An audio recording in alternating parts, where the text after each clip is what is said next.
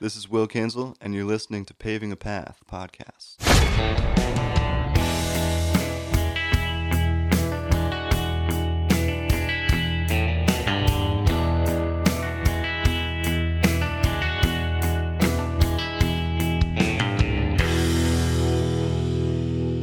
What's up, everybody, and welcome to the very first, very special episode of Paving a Path Podcast. My name's Jordan Miller, and I'm going to be your host. Uh, you may have some special, special hosts or some friends hosting or whatever later on down the road, but for now, it's just going to be me, and uh, this podcast is based around, you know, musicians and artists and management and A and R and all these people in the music industry and how they paved their path along the way. And hopefully it'll help some of you uh, some of you folks out there listening. So, um, yeah, just a couple things before we get to the first guest. Uh, as far as my solo record goes, it is now going to the mixing stage, and I couldn't be more excited to hand that off and uh to see what it comes back sounding like. And um, so that should be finished up here soon in the next few months. Um, as far as the Highway Natives go, we're going to be in Macon, Georgia on September fourteenth. Uh, that's this coming Saturday, I believe. So if uh, anybody is out there in Macon and wants to come check us out, be sure to do that. We're playing at the Rookery. Uh, I believe it's called the Creek Stage at the Rookery. Um We're also going back in the studio this week uh, and the rest of this month. We're going to try to finish up our record that we're doing. Uh, we're actually doing that with uh, today's guest. Um, but you can follow along on all that stuff online, social media, uh, Instagram, Facebook. My personal is at Jordan Miller Sounds. If you're interested in checking out what's going on with the Highway Natives, that's going to be at Highway Natives. Um, but anyways, let's get to the fun stuff. I got a good friend. Will Kenzel came in. He's an engineer, uh, producer, mixer, musician, wears all hats. And we talk about, uh, you know, he attended Blackbird when he moved to Nashville, and he got to learn from no other than John McBride and his teachings. Uh, we talk about him recording at uh, Bonnaroo, recording some great musicians and some pretty cool experiences there. Um, he does that every year. And we also talk about his own company, uh, his business called Healing House Recordings. So yeah, enough of all that stuff. Let's get down to it. This is the very first episode with Will Kenzel, and you're listening to Paving a Path Podcast. Yeah, dude. Thanks. Uh, thanks for coming by, man. I really appreciate it. Of course. Um, you said you had to work late last night. I did. I was working till at least one thirty last night. Yeah. Schermerhorn Symphony Center. Oh man, what was going on there? Uh, it was a show. Um, Stephanie Mills, vocalist, done a lot of hits. Um, and the opener was William or Will someone or other.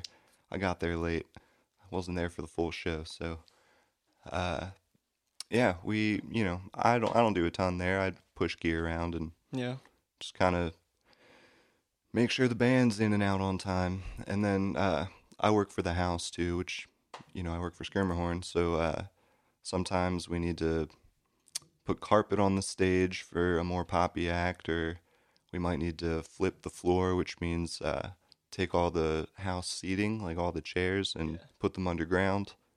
Um, How's I've I've never been there before. What is it? I bet it sounds pretty phenomenal in there. Oh, it's amazing. It's the, I think the best sounding room in Nashville. Really? Mm-hmm. I mean, it was designed to be that way. You know, yeah. It was designed to be an amazing sounding room. Um, they put a lot of money into making it that way. And, you know, you can stand on that stage and speak, and your voice will carry for days. Yeah. You can talk in a normal speaking voice just about and hear somebody all the way in the back of the room Holy and cow. Have a conversation with them.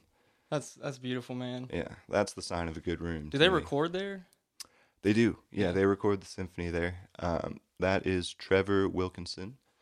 Um, he is, I think, new as of two years ago to doing that, or pretty recently new to doing that. Yeah. Um, but they've been doing it there forever. I don't know who the guy was before.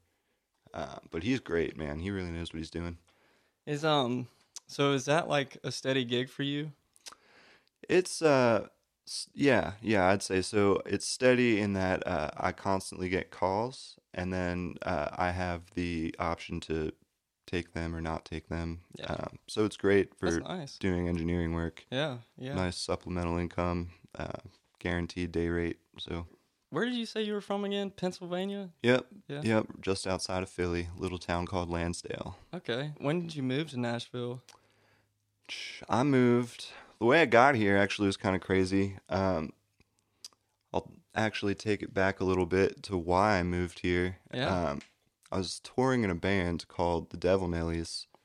And I like that. Yeah, it was a funk band. Uh, lead singer's name was Nelly LeVon. That was her stage name. Okay. And uh, yeah, we were just a funk band, toured all up and down Route eighty-one, tried conquering that.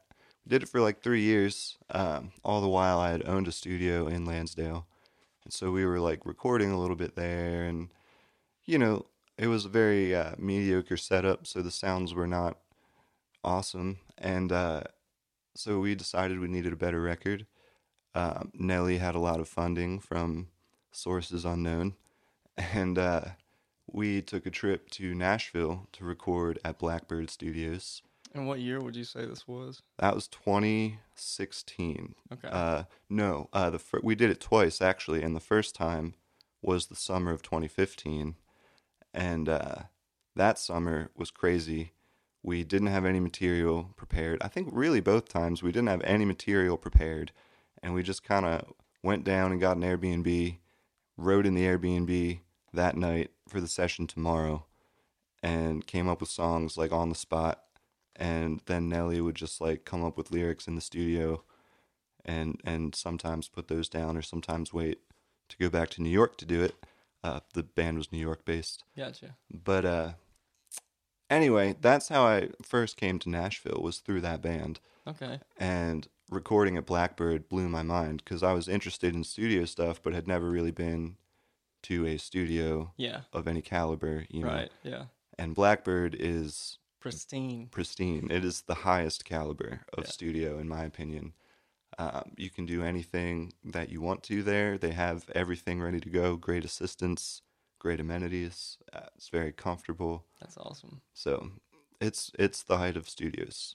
And uh, through recording with them, we didn't actually book a, a typical session.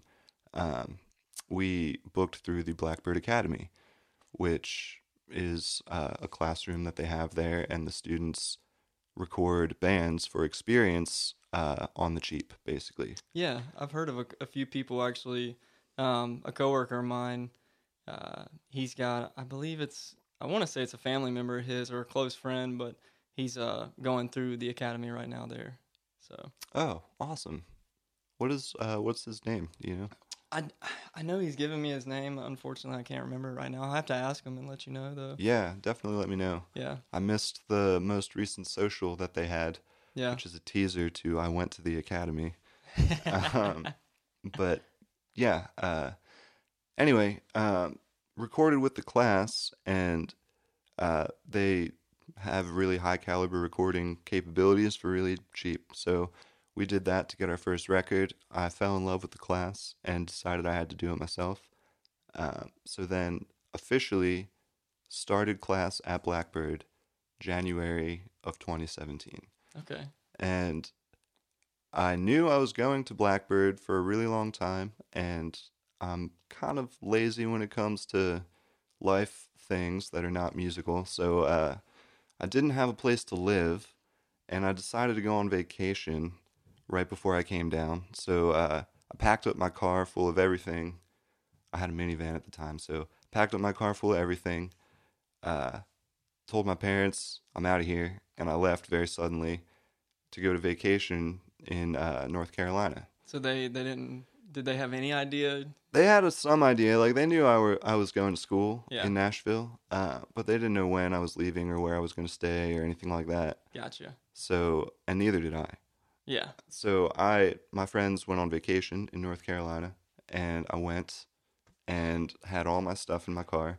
We were in the mountains, so there was like no cell phone service, none of that, and it was great. Oh, but man. Then randomly, I got one blip of cell phone service, And in that blip, I got a Facebook message from a great friend who said, hey, I heard you're moving to Nashville. Do you need a place to stay?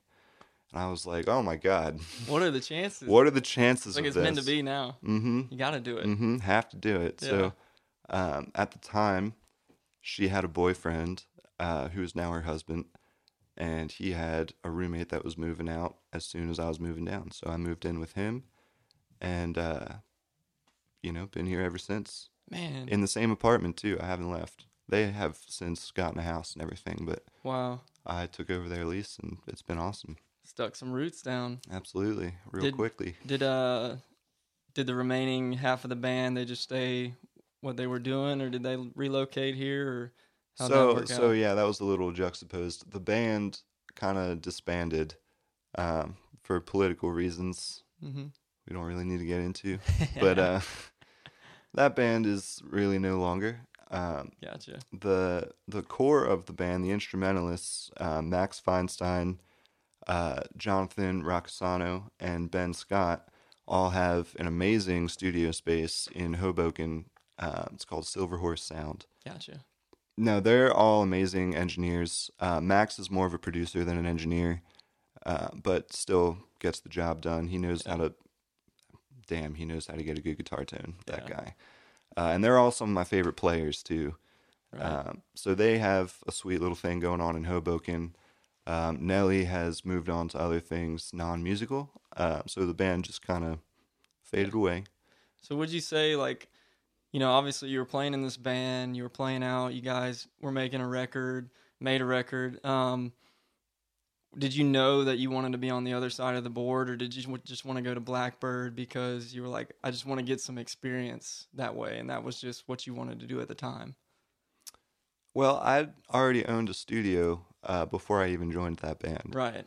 Um, really, when I was in the seventh grade, my mom decided to do voiceovers. She wanted to be a voiceover talent. Super cool. And uh, she wasn't really super into working the computer, so mm-hmm. I was like, oh, I'll take it over for a little bit, and I worked the computer for her while she did voiceovers when I was not at school. That's awesome. I kind of taught her how to use Pro Tools and all that. Um, she doesn't really do that anymore, but uh, I do. I I kept on with Pro Tools and engineering, and that was kind of my first foray into it, and I'd been doing it my whole life uh, up until I went to traditional college for a year, realized it wasn't for me, came back to Lansdale and opened up my own studio, Healing House Recordings. Yeah. And uh, that went on for about three-ish years. Um, got a lot of good experience in there, had a lot of fun. Uh, my buddy Tim Leslie and I owned and operated that space for a while. And, uh, you know, it was just a little kind of art hub. Yeah. Which is always a good thing to have in a community. Um So, you know, we did that for about three years, and I was kind of into the engineering thing already, you know. Uh, so when I saw Blackbird, I was just blown away by the scope of it and seeing an actual mixer do his thing. You know, uh, John McBride recorded our first record there, and to hear his sounds and see what was sonically possible right. from mere mortals like us in the Devil Nellies, you know, like yeah. we don't sound like he made us sound. Right. Um, And it was it blew me away. So uh, I was definitely captivated by the magic of that studio, and um, have been in Nashville ever since, and have been spoiled by great studios and talented musicians. And you know, I I don't think I'm leaving anytime soon. Yeah, no, that's right. It's the energy in this town. It's I try to tell people that may have never been here, don't live here, but it for me, I just kind of feel it when. You know, when you when you get into the city limits and, like, you're in the bubble of Nashville, it's just like an aurora comes over me for some reason. Is do you feel the same way? There's definitely a vibe, for yeah. sure. Um, it's I've I've been to well, I lived in Philly, I live in Nashville now, and I've been to L A, and all all three regions, you know, the music hubs have their own distinct thing about yeah. them. You know, um, what were you doing out in L A? My uncle lives out there, okay. so uh, visiting him and yeah. just kind of checking it out. That's cool. Yeah. So um, when you got through Blackbird, were you, you know, you're getting towards the end of that, were you thinking, okay, I still want to, I want to be in a band, or I want to keep playing music, or I just strictly want to focus on being, you know, basically putting all your energy into one side, not quitting one or the other, but you kind of wanted to focus on being behind the board at that time? Um, I did. I think when I made the decision to go to Blackbird, uh, I thought that it was time to really put my energy into that. For whatever reason, it was making me the happiest. So, um, you know, I followed that. And, uh, you know, when you graduate audio engineering school, the next thing you do is you get an internship. Mm-hmm. Um, and so I got an internship at Starstruck Studios, uh, which was life-changing as well. Um, and kind of really solidified, like, yeah, this is, this is what I want to do. And then also through there, uh, I got to watch session musicians play and hear some of the most incredible playing that I've ever heard in my life in seconds. You know, for anyone who knows how that works, it's crazy. And, you know, I thought to myself, like, I'm okay at the piano. I'm competent enough to hold my own at a gig or play a sh- play a show or jam or whatever. But I'm not ever going to get to that level. The amount of hours it would take me to get there is insane. I feel like I already kind of have a knack for the engineering thing, so, you know, went, went that way. I've been in Starstruck, and, and, like, it's a beautiful studio, well put together. You can definitely tell that they put, you know, the right money in the right places to build that. What would you say um, was, like, one specific, you know, session or moment at Starstruck while you were interning on the job that really sticks out to you? Man, there's there's a lot of little moments um, that kind of add up to a big picture. Yeah. Um, things as simple as uh, one of their house engineers, Chris Ashburn, who's an amazingly talented engineer. I love Ashburn, man. I only met him a couple times, but he's a super nice guy. Oh, yeah. He's the best. Yeah. Um, he, you know, one of my first days working there, I was doing a setup, and I remember it so clearly. I was setting up an acoustic guitar rig. He probably doesn't even, he doesn't even think twice about this. He just yelled at me one time and was like, whatever.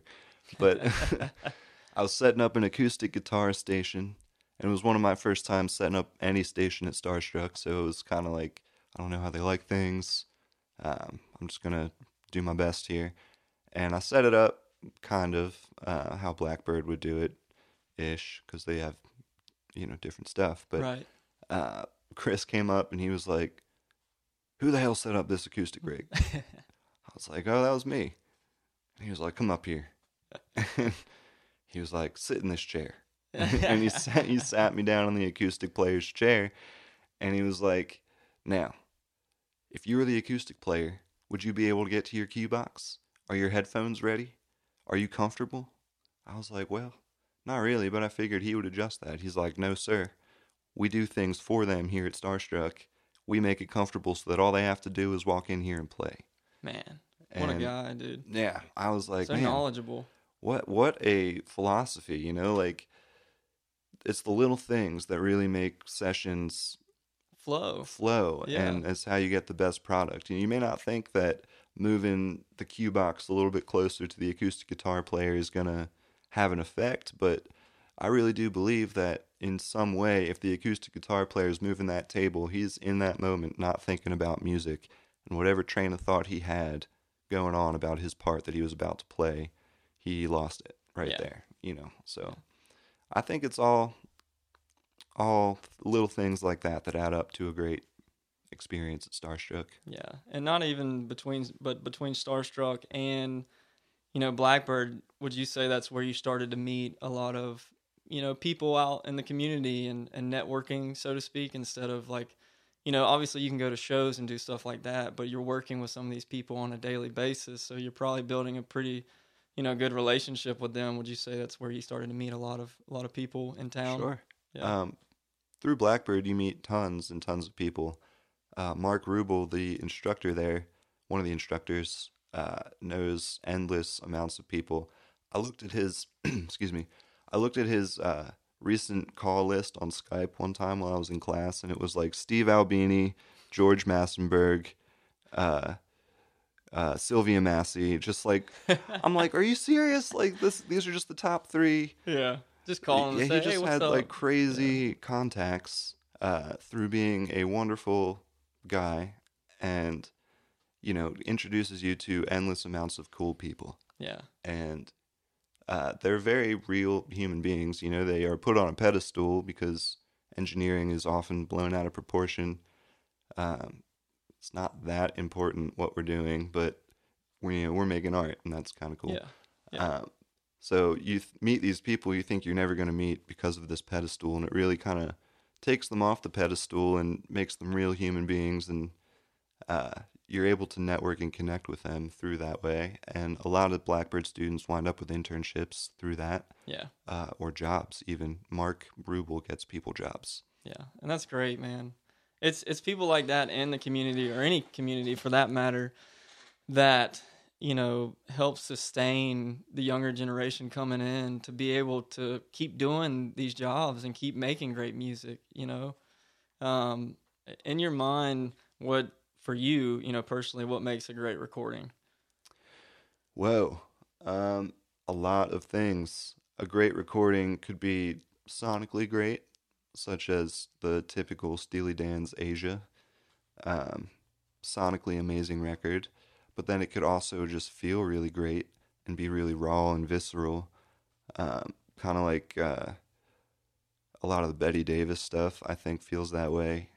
Um, there's, oh, uh, my girlfriend Emma was just playing this early Aretha record the other day where she's singing with a gospel choir. Oh, my God. And it's got to be like one, maybe two microphones, and the choir is just big and full and amazing, and then Aretha is so powerful, she's like making the microphone distort sometimes, and the engineer probably didn't even care. He probably wasn't even listening to the microphones. He's probably just captivated by Aretha. Yeah, exactly. And, you know, that kind of recording is great to me, because right. that's that's a moment in time that was captured, and that's really what we're doing with recording. I love that. Yeah.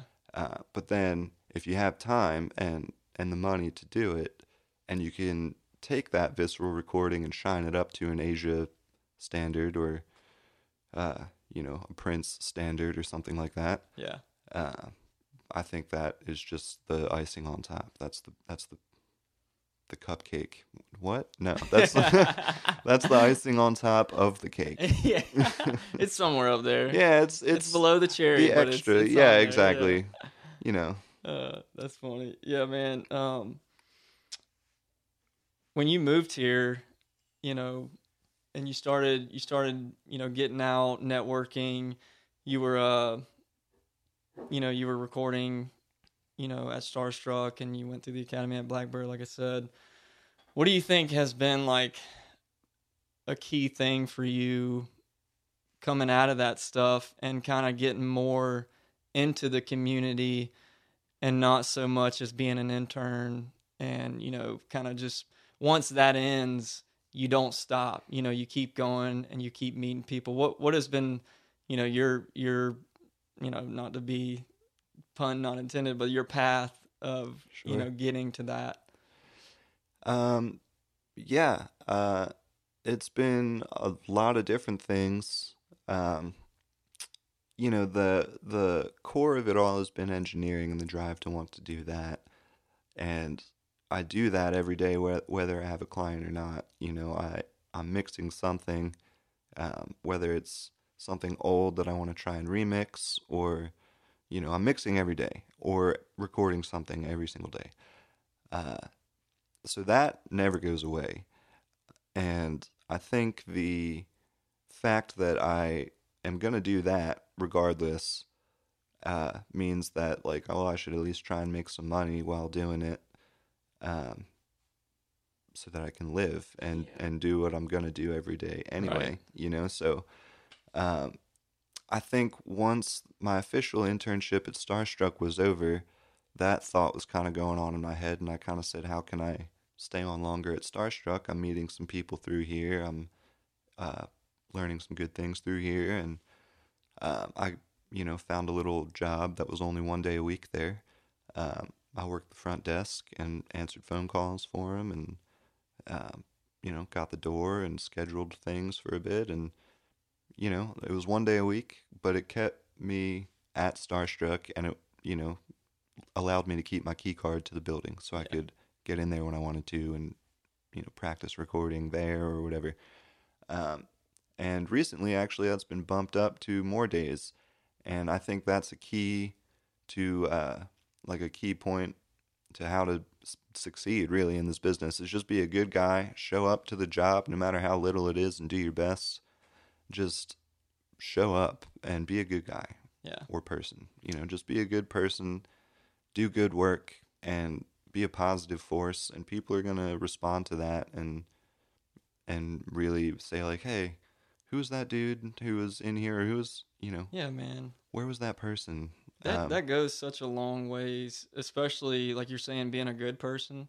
Um you know, this is an industry where it can be tough, and mm-hmm. people can be tough. Mm-hmm. um you're dealing with a lot of egos. Yeah, absolutely. Everybody in the room's got an ego, you know, because, you know, they're contributing their own talent to this individual piece of art project that we're about to put together. Mm-hmm. So it's it's it's not that everybody walks in there with that ego, but you got to have a little bit of it because you deserve to be there. Sure. You know what I mean? Sure. Um, I mean, I met you at Starstruck through Brandon, Brandon Moore, and man, I thought this the exact same thing after I met you. I was like, man, that guy is so nice. that's that's what I said after you left. I mean, I told Brandon, I was like, dude, Will is just a cool guy. He's just so nice.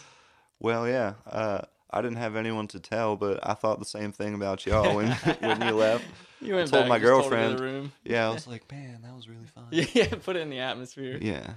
Um, you you told um you told uh, I believe we were talking at Starstruck at one point when me and Brandon were doing a session, and you were in the other room. And you were, I believe you were working with Ryan Hewitt.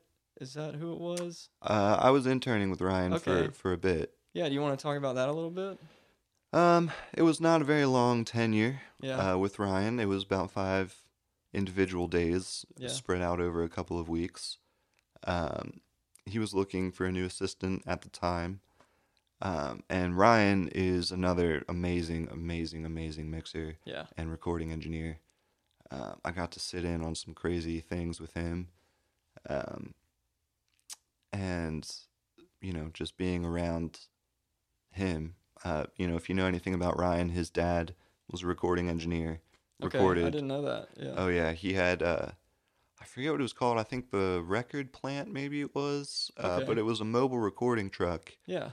And he recorded, you know, A C D C, Fleetwood Mac. Is that you know. who you're doing Bonnaroo with when you go, or is it? No, that's a, that's somebody else. Okay, we'll that's, get to that in a second. Yeah, yeah. Um, Ryan was just kind of like, hey, I'm looking for an assistant. You want to come intern for me and see if it's a good fit? Um, and ultimately, through doing that, I learned a ton in even those five days. Uh, but it just, you know, wasn't what I wanted to do at the time. Yeah. Um, I, I was talking to his current assistant at the time, and it was really like a an all the time job, as it should be. If you're yeah. assisting a well known engineer, you should be his right hand. You know, you're there right. all the time. And uh, I was kind of looking for something either a little more casual or even, you know, nothing at all. I had I had clients um, that I would have lost if I had taken that job, and I was kind of not willing to do that because I was a little. You know, we were working on stuff, and um, I really liked my clients, and they had helped support me, and I wanted to help support them back. And, yeah. you know, so I, I wasn't willing to give up my clients was really the root of it. Gotcha. Um, and, yeah, I mean, I learned a ton, and Ryan is great, and we just kind of decided to part ways. Yeah. So tell me tell me a little bit about how Bonnaroo came about. Um. Yeah, so Bonnaroo is a crazy... Well, it's a music festival, but what I do there is a crazy week-long adventure called the Hay Bale Studio, and uh, that's run by Lyd Shaw, and he is another great engineer in town. There's that's the other thing about this town, man. There's endless amounts of great people, uh, talented people. It just, really is, man. It's, it's insane to you think about. You can just about. walk out your front door and... just about, yeah. Yeah, you probably go knock on your neighbor's door and find, yeah. you know, like, oh, I need a guitar player or a yeah. drummer or something. They're like, oh, yeah, you go three doors down. Yeah, right. I'll never forget uh, one of the first shows I went to in Nashville. I showed up, and it was at the Five Spot, And uh, me too, dude. Yeah, love that. Love that. That spot. Venue is amazing. And uh, paid my my ticket price to the guy at the door, and he like stamped my hand or whatever. And then I walked like not even two feet, and I looked back at him, and he was practicing drums on a drum pad. I was like, man, everyone here plays. Right? It's crazy, right? You get an Uber or Lyft or excuse me, anything like that, and it's it's crazy, like the stories and and the things like you know you can just talk about with everybody, and it, it's so cool because like you come here to do music, and that's what you want to do, and being around so many like-minded individu- individuals, it, it's hard not to. You know, just feel great every day getting mm-hmm. up and going and doing what you love. Mm-hmm. Absolutely. Uh, Absolutely. Yeah, man. That's. Um, what was the original question? I think I forgot. I forgot too, man. Just went on a tangent. Yeah. If if you had um one. Oh, mic... wait. It was Bonnaroo. Yeah. Yeah. There we go. That's what it was. Yeah. Um, nice. Uh, so yeah, talented people. Speaking of talented people, Lyd Shaw, um, he's awesome. He's the owner of the Toy Box Studios, uh, and that's on. Uh, well, I'm not gonna say where it is, but it's located in East Nashville. Yeah, and uh, it's really cool. It's been there for I believe fifteen years. He's been owning and operating it forever, and you know has a lot of good experience.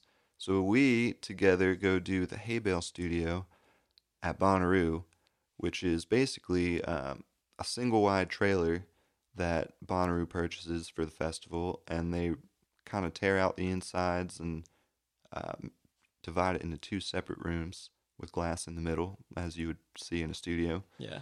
Uh, and it's super tiny, man. Like, we squeeze sometimes seven or eight people into, like, a, a single-wide trailer, you know, like the size of a living room.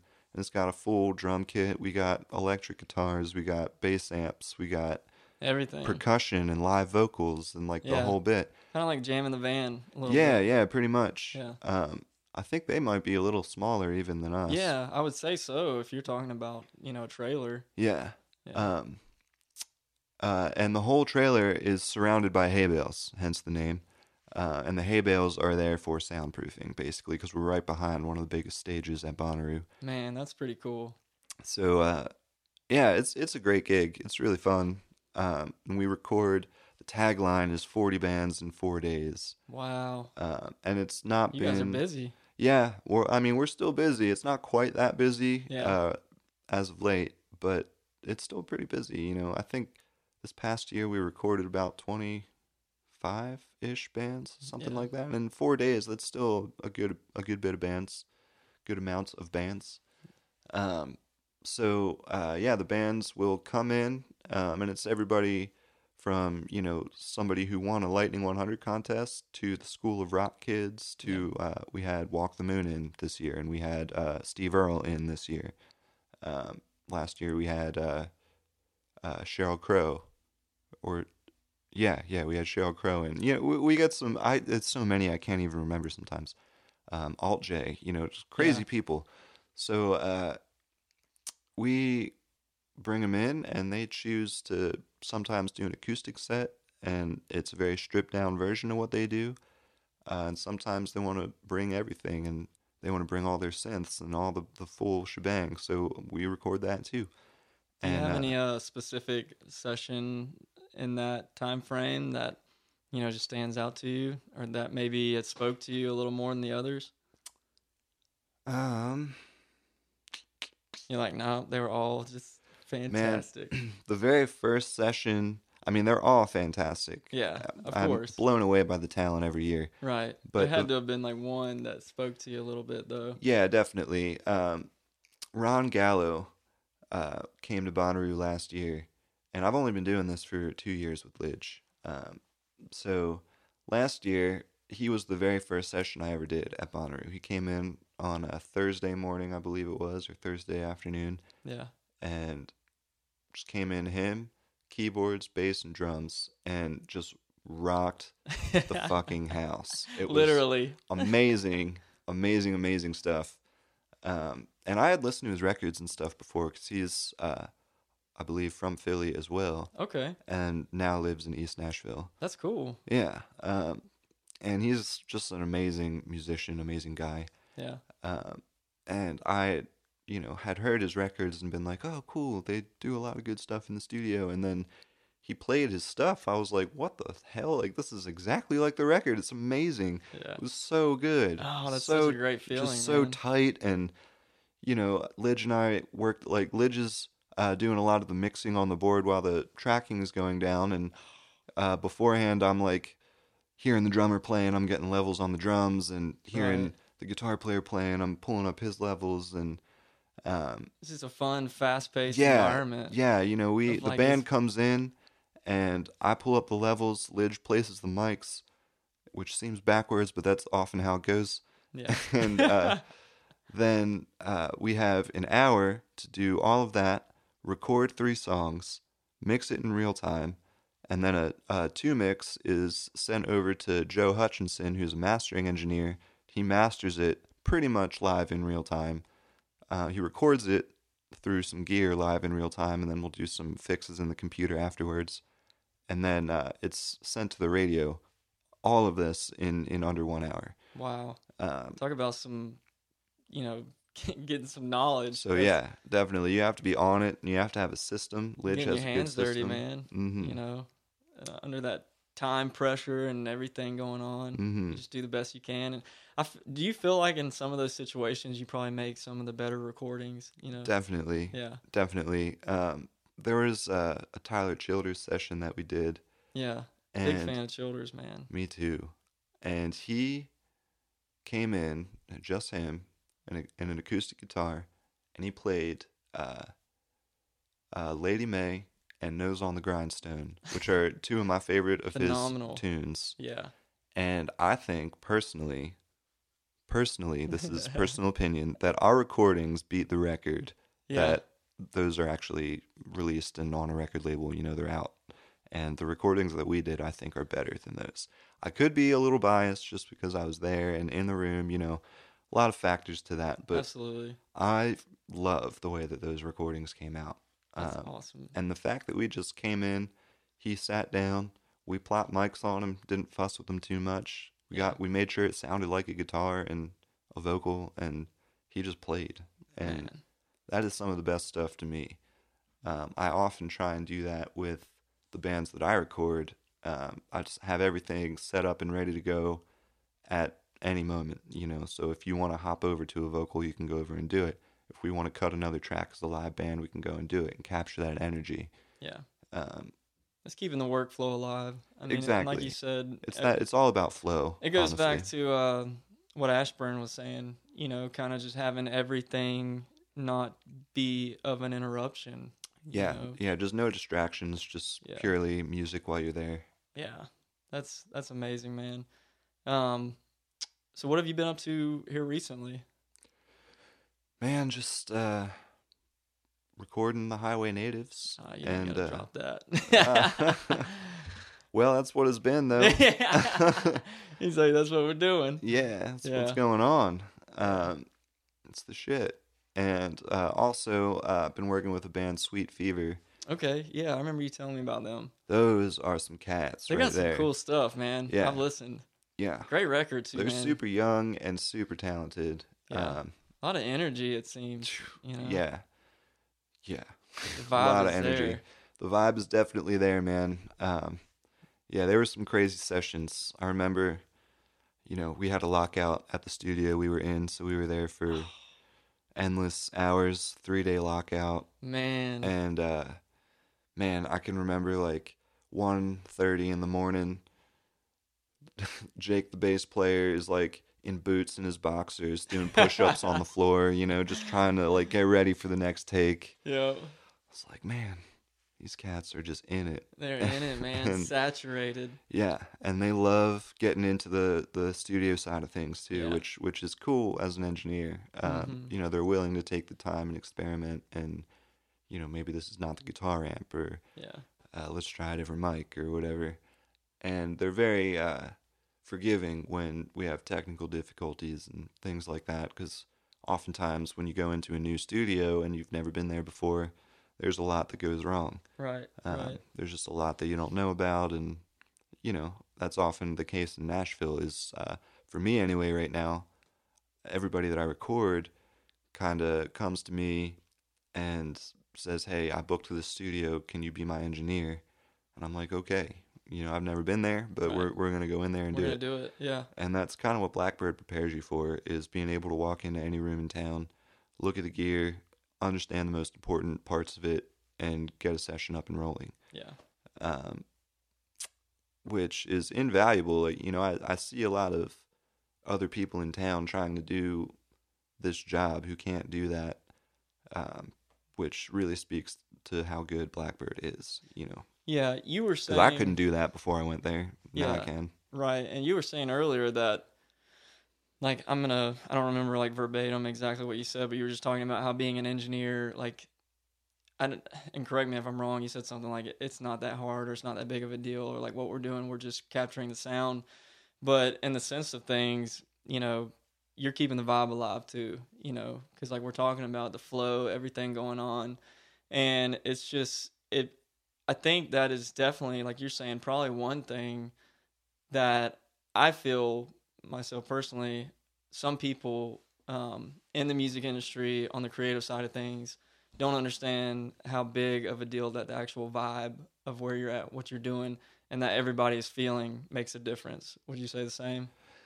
Um, I, yes. I'd say like maybe sixty percent of the time the vibe is super important.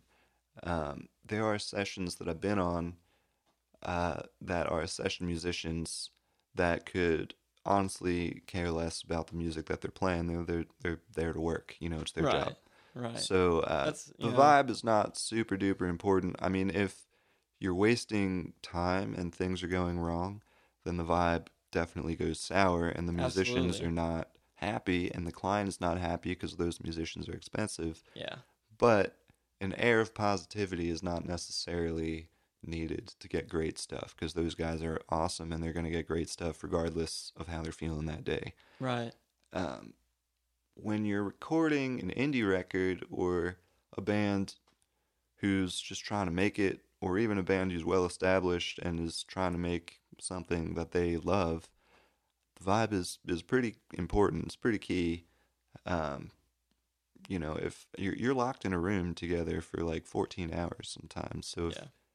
you're not somebody that they want to come and talk to and bounce ideas off of and somebody that they can feel that they can say like, hey, I don't love this guitar tone. Can we talk about it?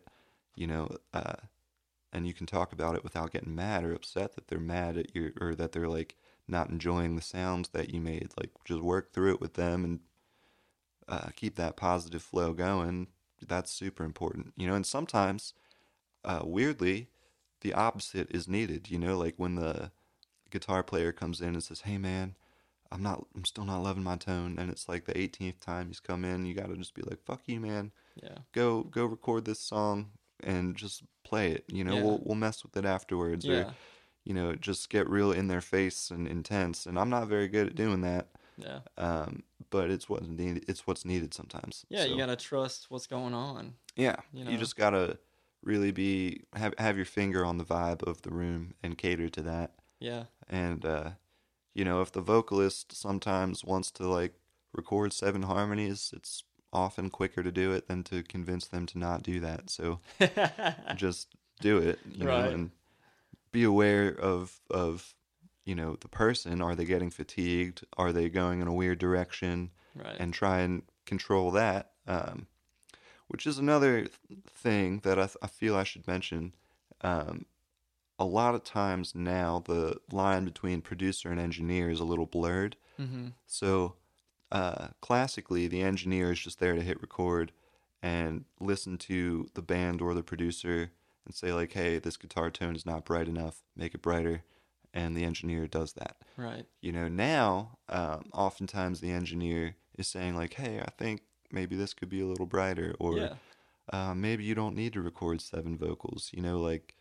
That was not the engineer's role just twenty, thirty years ago. Right. And uh, so it feels a little odd to me sometimes to say that stuff because maybe they have a vision that I don't see. Right. And these seven vocals are going to be awesome. Mm-hmm. But uh, I do sometimes feel that uh, people, at least at the level I'm working at right now, can come into a studio sometimes for the first time and get a little lost and oh, yeah. and just kind of want to record everything because they now have the possibility right, right. to do that. Yeah. Um, so, you know, it's it's all about maintaining a workflow and just making sure that things don't get too out of hand, and that if they are getting too out of hand, it's for a good reason. Yeah. Well, everything is so like at our fingertips these days. So like you're saying, you know, you get in there and you haven't taken necessarily a lot of time to really like hone in on the arrangement of what you're wanting to do.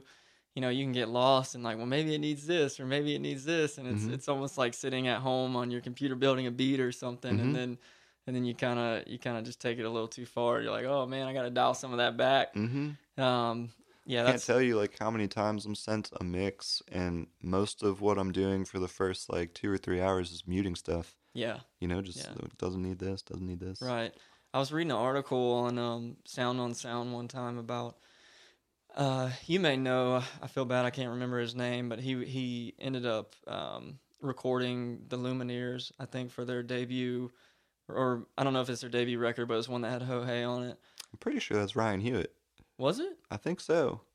I know he works with The Lumineers. Okay. Um, well, that may have been him. Yeah, I feel terrible. I can't remember. We'll have to Fact look check. up look up the article. Yeah. We need we need somebody like Joe Rogan to look it up. Yeah, you know? Exactly. um, but anyways, he was saying that I guess in the early stages of them recording that that record, they did they recorded either most of it or all of it in Nashville at one point, and then that was before whoever was producing it came in, and um, he said there was just a lot going on, a little too much.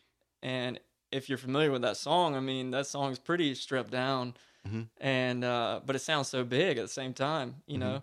And so he said kind of the same thing you just said. He was sitting there, you know, for the first half, just kind of muting things or taking these tracks away that didn't need to be there. Mm-hmm. And all they had to do was go in and re-record maybe like the stomps or the claps or something like that. And then I think he suggested they add in the ho-hey or something like that. So it was, mm-hmm.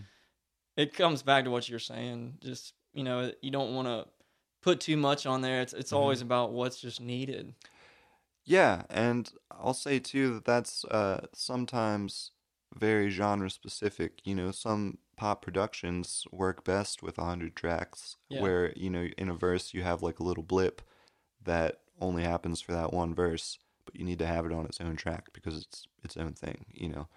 Yeah. Um, so having a lot of things in a song is not necessarily a bad thing, but I think it's important to realize how those things are working together.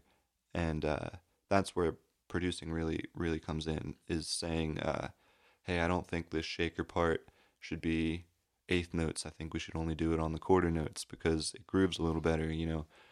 Uh, just being able to recognize groove and how individual parts are locking together in their frequency spectrum and their uh, rhythmic spectrum, and all of this has a lot of crossover to engineering, is not engineering fundamentally, but is kind of becoming engineering. Yeah. And, uh, yeah. Is that is that like frustrating to you? Because I, I know it, it probably adds a little bit of confusion when you're sitting there. Yeah, well, I'll tell you the most... It's not ever really frustrating because right. I, I love music and I love and making creative. music yeah. and I feel uh, I'm at my best when somebody comes to me with an idea and is like, hey, help me make this a little better. Yeah. And I'm like, yeah, that's that's where my home runs come from sometimes. But it is a little annoying when, uh, you know, a band will say something like, oh, man, we had a producer, but you're doing such a good job, we just fired him, you know? And it's kind of like, all right, cool. Okay. Well, you were going to pay that dude, so... yeah, what's going on what's here? What's going on here? Yeah. Like, are you just trying to save money? Or, like, are you paying me more for doing more work now? Right. You know, like, there's... It gets a little convoluted when it yeah. comes to the money thing. Gotta be sometimes. Open, you know? Exactly. It's still um, a business. In the exactly. And, you know, uh, the lines between art and commerce are... super blurred in the recording industry, and it's hard to balance them sometimes. But uh you know, I think if you just are upfront with it, get it out of the way, and say like, hey, if you want me to produce and be really hands-on with the sounds and and the tone choices and the arrangement, it's going to be, you know, a little bit extra. Yeah. Um, yeah. Just because it is, you know, another job. Right. Really. Right. You have to use another side of your brain. Yeah. So let, let's like say we're going to go back now, and some individual, you know, maybe a younger, younger, you know, boy or girl, eighteen, nineteen, sitting at home in, the, in their, you know, home state outside, maybe some small town in, in you know, Georgia or something. They're like, man, I, I really want to move to Nashville. I'm thinking about getting into audio engineering. You know, what would, what, what do you feel would be good advice that you really didn't know coming here that now you do know and you wish you would have known? Go to Blackbird. That easy. Yeah. Uh, no, that's, that's an amazing thing to do. Uh, but I'll say coming from, um, some somebody from Georgia might not need to know this, but coming from Philly, uh, the way that you network down here and the way that you do business is vastly different.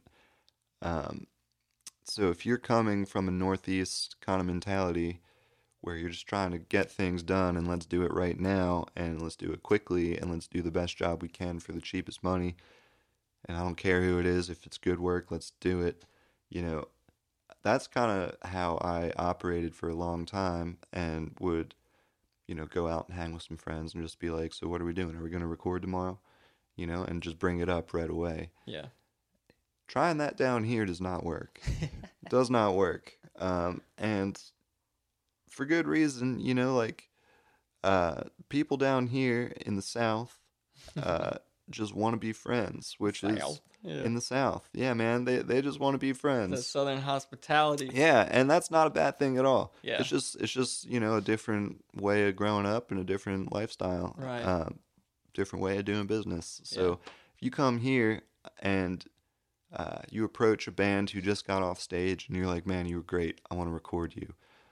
I find personally they're a little put off by that. Um, and it's kind of like, whoa, I don't even know who you are. Yeah. Let's go hang out and let's yeah. go. Let's get to know each other. Yeah, exactly. Let's see if this will even work. Right. Which, you know, ultimately makes the session, in my opinion, a lot better. Yeah. Makes um, anything better. Yeah. If you're not vibing with the person from the, from the jump, you yeah. might not get great stuff in the right. studio. So, you know, um, that would be my one piece of advice is really, uh, if you want to move to Nashville, approach everything you're doing with a good attitude and with the intent of making a friend, you know. That's and great. Just yeah. just be friendly, and you know, maybe you'll start talking and then you'll bring up that you're an engineer. Yeah. And then that's happened to me so many times. They're like, "Oh, man, you engineer? Actually, I actually need an engineer." And then you end up knowing like three people that they know. Yeah, exactly. And then you really start to hit it off. And know? that's that's the growth right there. Is it's all word of mouth in Nashville. Yeah. Um, you need a website just so that when people hear about you, they can check you out sometimes and yeah. like, oh, my friend recommended this this Jordan guy. Like, let me go. Yeah. Check well, his website out or whatever. Healing House. You know, mm-hmm. you got you got a website up and you know Facebook page and stuff like that. Mm-hmm. And uh, so how did that? Necessary. I know you talked about the Healing House starting and stuff, but are you obviously are you wanting to get to the point where you have like your own studio and you know that would be Healing House, or is Healing House bigger than just a studio? um wow Healing House will be a, a brick and mortar studio yeah. at some point. Maybe not actual brick and mortar, it might take a lot of different forms, but uh yeah Yeah, um, I've had a goal for a long time of finding a church that is no longer a church and purchasing that, um, and living and working out of that, using the sanctuary as the recording space. I love that idea, dude. Um, that sounds just, that sounds great. Yeah, yeah, I think so. So that's that's definitely a goal. Um, but also one of my one of my big passions is mobile engineering, being able to take a rig out somewhere and capture anything, anywhere. That's fun. You know, out in the woods, on the beach, right? Anywhere. Yeah.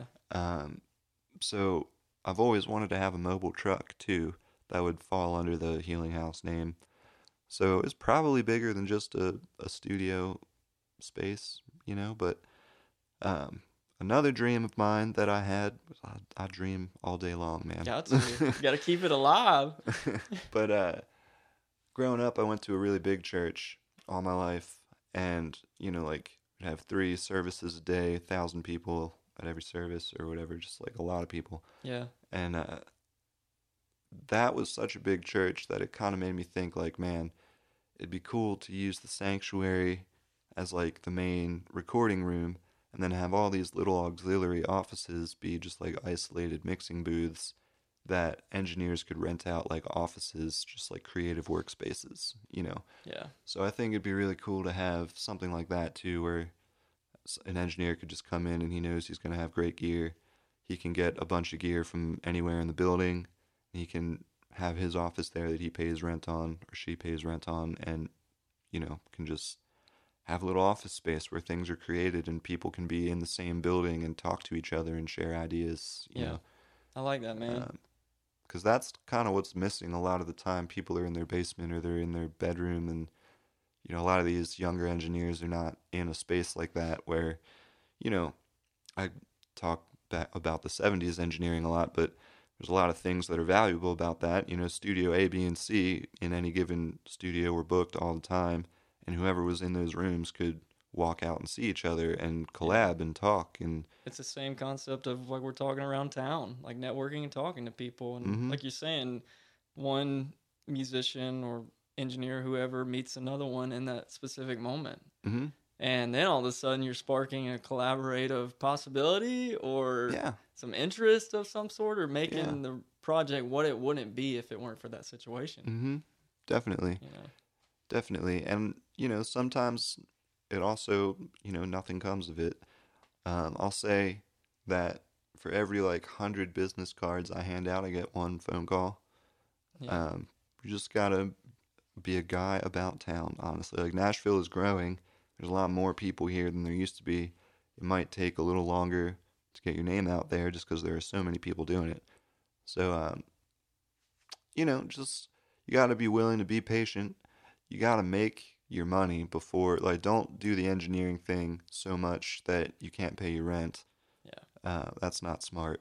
Got to pay the bills. Yeah. Find a way. There, there are ways to get jobs that still allow you to engineer, that you won't be so burnt out at the end of the day that you can't engineer. And I think what some people don't think about is paying the bills isn't a bad thing. Like, having a steady gig to pay the bills, regardless if it's music or not, is helping you sustain. That's helping you, like, stay in the scene. Absolutely. Whereas if you were broke and had to move back home, or, like, have to, you know, bum off dad or mom for a little bit longer and then come back or something, it, you know, I don't think people should look negatively upon that, because that's no. becoming fairly more popular today too, I think. Sure, you know? Sure. I think it, it gives you a good peace of mind too. Yeah. It allows you to, you know, be a little more creative when you're doing that. Right. The argument I hear from young engineers all the time is, like, man, I work my restaurant job for twelve hours, and then I come home, and and I don't want to record. You know, I'm just kind of burnt out. And I, I get that. You know, that's a restaurant job maybe is not the job then, though. Yeah. You know, like, that is the thing that's making you burn out. There are other jobs out there. Go find another one. Yeah, absolutely. And you know? Honestly, though, like, if it's a tiredness or, you know, a lack of creativity or whatever, that's different. But you know, if you're tired, you're you're gonna stay tired. I mean, that's, mm-hmm. you're gonna have to work hard, mm-hmm. and uh, I think I think that, that that makes a big difference too. Mm-hmm. You know, so many talented people here, but mm-hmm. you still gotta be able to work hard. Mm-hmm. So that's the thing. Like, when session time does come around, oftentimes you are working those fourteen-hour days, and yeah, you gotta be okay with being tired. You know, and a lot of times they don't feel like fourteen-hour days because you're doing music. Um, But yeah, you just got to be able to be tired and creative at the same time. Yeah. That's kind of how it goes. This has been fun, man. Uh, Definitely. I appreciate you coming by, dude. Yeah. What do you uh, What do you got planned for the rest of the day? Mixing, honestly. Mixing. Yeah. Going yeah, I'm mixing it. That Sweet Fever record. Look for the Sweet Fever record. Uh, I don't know when it's dropping, but uh, there's a single coming out soon, and it's going to be great. It's so. going to be great. Well, man, thank you so much for coming by, dude. Yeah, really enjoyed course. the hell out of it. Of so. course. All right, man. Thank you for having me. So there you guys have it. Will Kenzel came in, talked a bunch of stuff, good stuff, paving his path out there in the world. It's a beautiful world. And uh, we'll catch you guys next time on Paving a Path Podcast.